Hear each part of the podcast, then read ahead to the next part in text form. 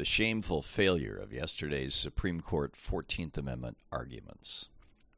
The single most astonishing thing about yesterday's oral arguments before the Supreme Court was the almost complete lack of historical context in those arguments about an insurrectionist staying on the ballot.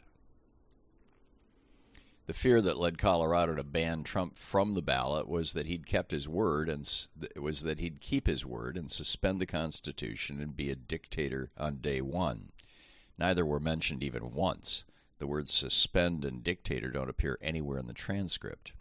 And yet, that is exactly what provoked Pennsylvania Congressman Thaddeus Stevens, Michigan Senator Jacob Howard, and New York Senator Roscoe Conkling, and 12 others, to write and push through Congress the 14th Amendment. The Confederate States had ceased to be a democracy in any real sense by the late 1830s, as I detail in the hidden history of American oligarchy, with the wealthiest families in each of those states running them like dictatorial fiefdoms. When their political or economic power was challenged, they were not at all reluctant to beat, imprison, or even lynch poor or working class whites. Much like today's Russia, no dissent was tolerated. If somebody tried to launch a serious political challenge against one of the Old South's oligarchs during that era, they most frequently ended up dead or being burned out of their home. Compounding this, Lincoln had made the horrible mistake of taking a slaveholder, Andrew Johnson, as his second term vice president, a largely futile effort at healing the nation. And when Lincoln was assassinated the following year and Johnson became president, Congress freaked out. On the Supreme Court, both Chief Justice Roger Taney and Associate Justice Samuel Nelson were in poor health. Taney had authored the notorious Dred Scott decision and had earlier owned enslaved people, and Nelson's tuition through law school was paid by his father selling one of his family's enslaved individuals. So Congress, fearing President Johnson was preparing to appoint another Confederate sympathizer to the court, passed legislation in 1866 cutting the size of the Supreme Court from 10 to 6 members.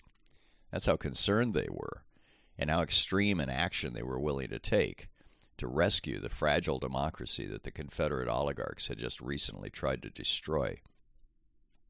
Congress, particularly the radical Republican faction Stevens represented, then eventually went to war with President Johnson and those who supported him, who bitterly opposed ratification of the 14th Amendment.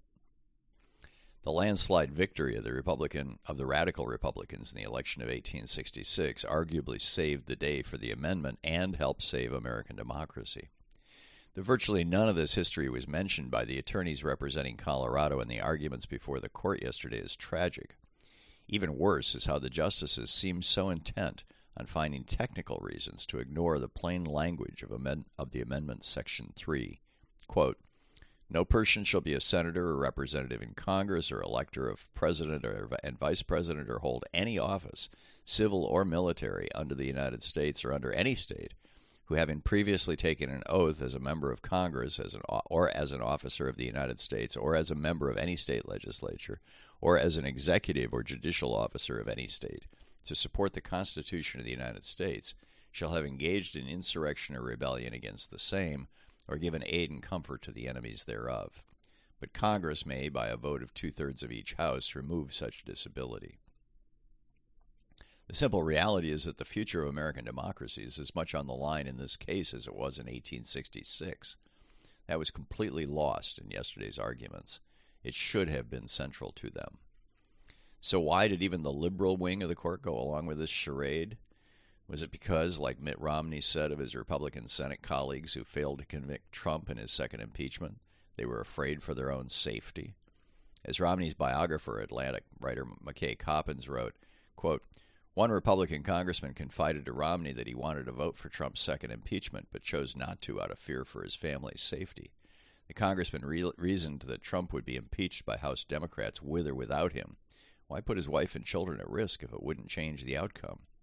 Later during the Senate trial, Romney heard the same calculation while talking with a small group of Republican colleagues.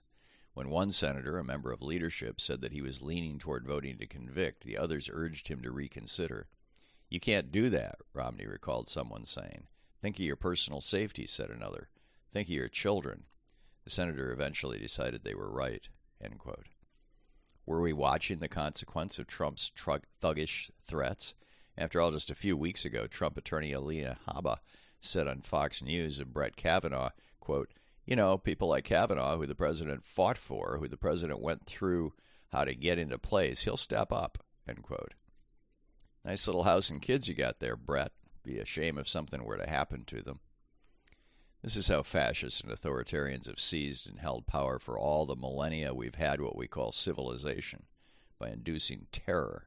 Just ask Ruby Freeman or Paul Pelosi, or read Shakespeare or the Bible, or talk with Alexei Navalny's wife. Did they never learn in American history class that there was a time spanning about a generation when democracy had been replaced by strongman oligarchy in the South, and Trump is merely echoing the values and postures of that time? That the 14th Amendment was written to prevent or rescue us from exactly today's situation? Stevens, Howard, and Conkling went on to their went, went to their graves believing they'd secured America's future. Tragically, Trump's lawyers, Sam Alito, Neil Gorsuch, Brett Kavanaugh, and Clarence Sugarbaby Thomas, among others, proved they were wrong. Yesterday's hearing was a disgrace.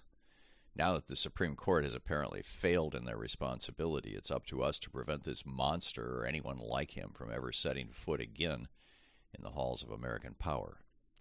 Make sure everyone you know is registered to vote and understands what's at stake this November.